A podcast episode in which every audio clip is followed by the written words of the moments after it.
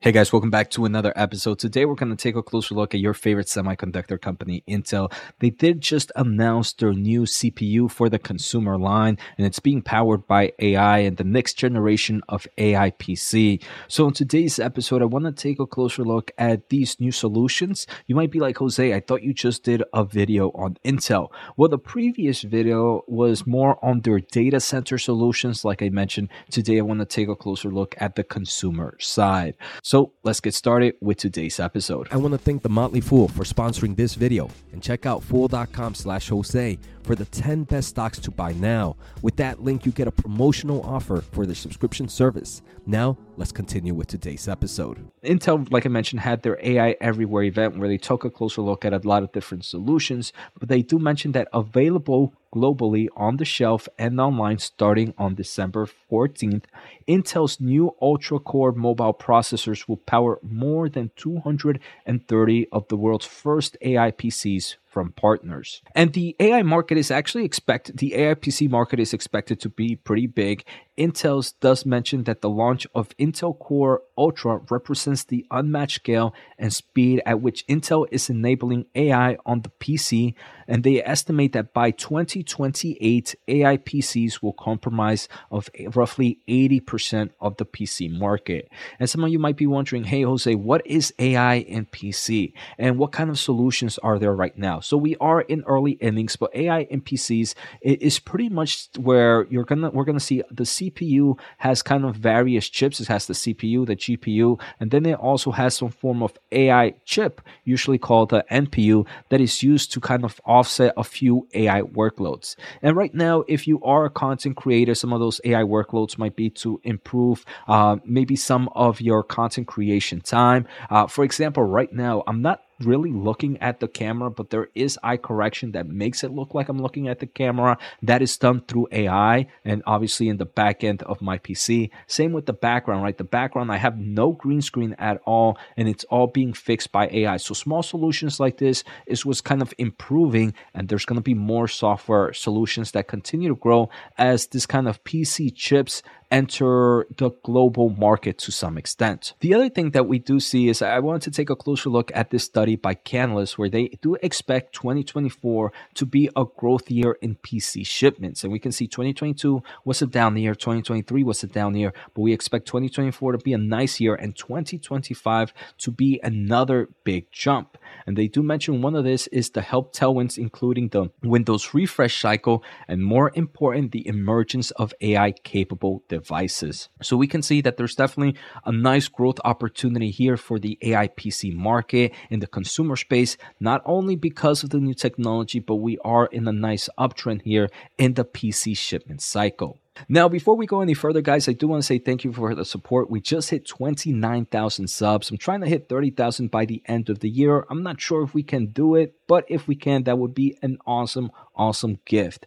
Um, if you want to check out my membership program, I do weekly exclusive videos about semiconductor companies. Click join to learn more check out my special offer at fool.com slash Jose, and also check out my free newsletter at josenajarro.substack.com. They do mention that the AI experience is only as strong as the enabled software, and Intel is really focusing on this Intel AI PC Acceleration Program, where more than 100 independent software vendors, ISVs, and more than 300 AI accelerator features will be uniquely optimized for Intel Core Ultra processors. That is three times more AI apps and frameworks than any competing silicon vendor. So here they're taking shots at AMD because they obviously have their own AI chips and also other players that are starting to enter the market like Qualcomm in the AI space. So Intel is really partnering up with these huge software vendors to give kind of an edge to their solutions. They do mention that this new Intel Core Ultra is the first process built on Intel 4 process technology. Uh, and this is something very important because Intel's trying to do five nodes in four years. This is one of those five nodes, Intel 4. Uh, so we can see they are also improving their manufacturing. But not only that, it's also using Intel's Foveros 3D advanced packaging technology. So Intel here is kind of showcasing that, hey, look, we can manufacture our chips and we can also work on advanced packaging, which is something that a lot of other solutions in the future will need.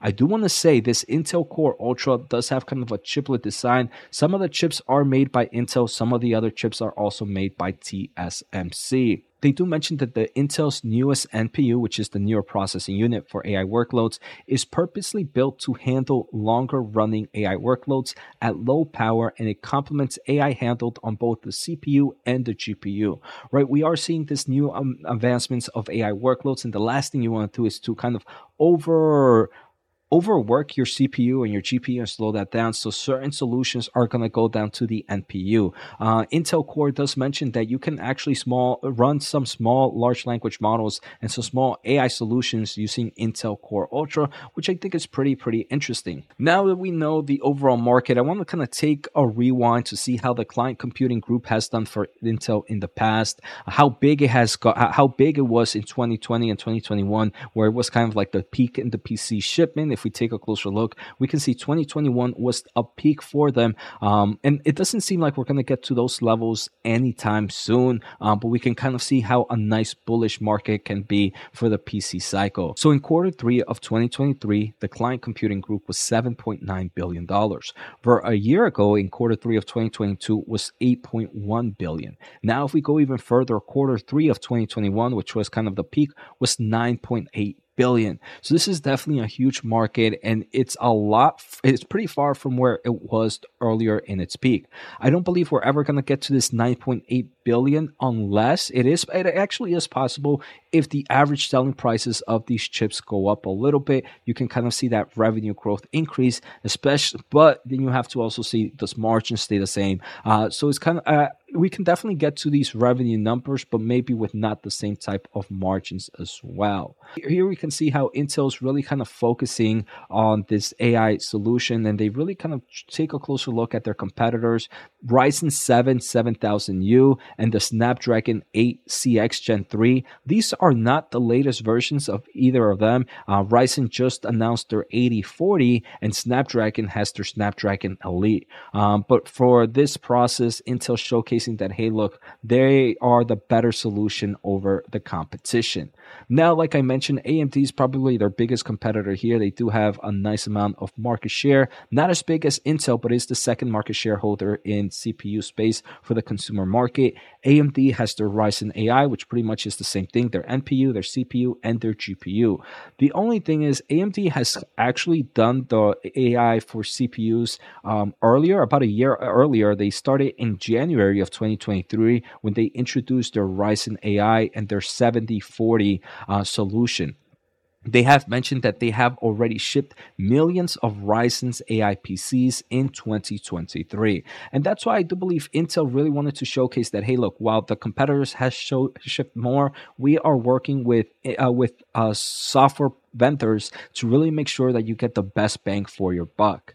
Uh, AMD does mention that they are already working on their next generation of N- NPU, which is their AMD XDNA2, which is launching in the second half of 2024. Um, but like I mentioned here, in quarter one of 2024, they are releasing their 8040 series, the Hawk Point, which does have some improvements to their NPU line, uh, which is better performance for AI workloads. So for me, this new AI PC is nothing too too crazy. I do believe the most important thing is just the overall PC shipments going up. Uh, I do believe Intel might be doing a little bit better because of their partnerships versus AMD. But right now, if I may be honest, we're so early in this AM in this AI PC market for the consumer space that most people who end up getting an AI PC won't really do much with them with those workloads. That's just my overall opinion. But as we kind of progress into this and kind of get more more people into the hands of AI. We're going to see more developers, and that's when we're really going to care about the performance here. So I think we're in early innings.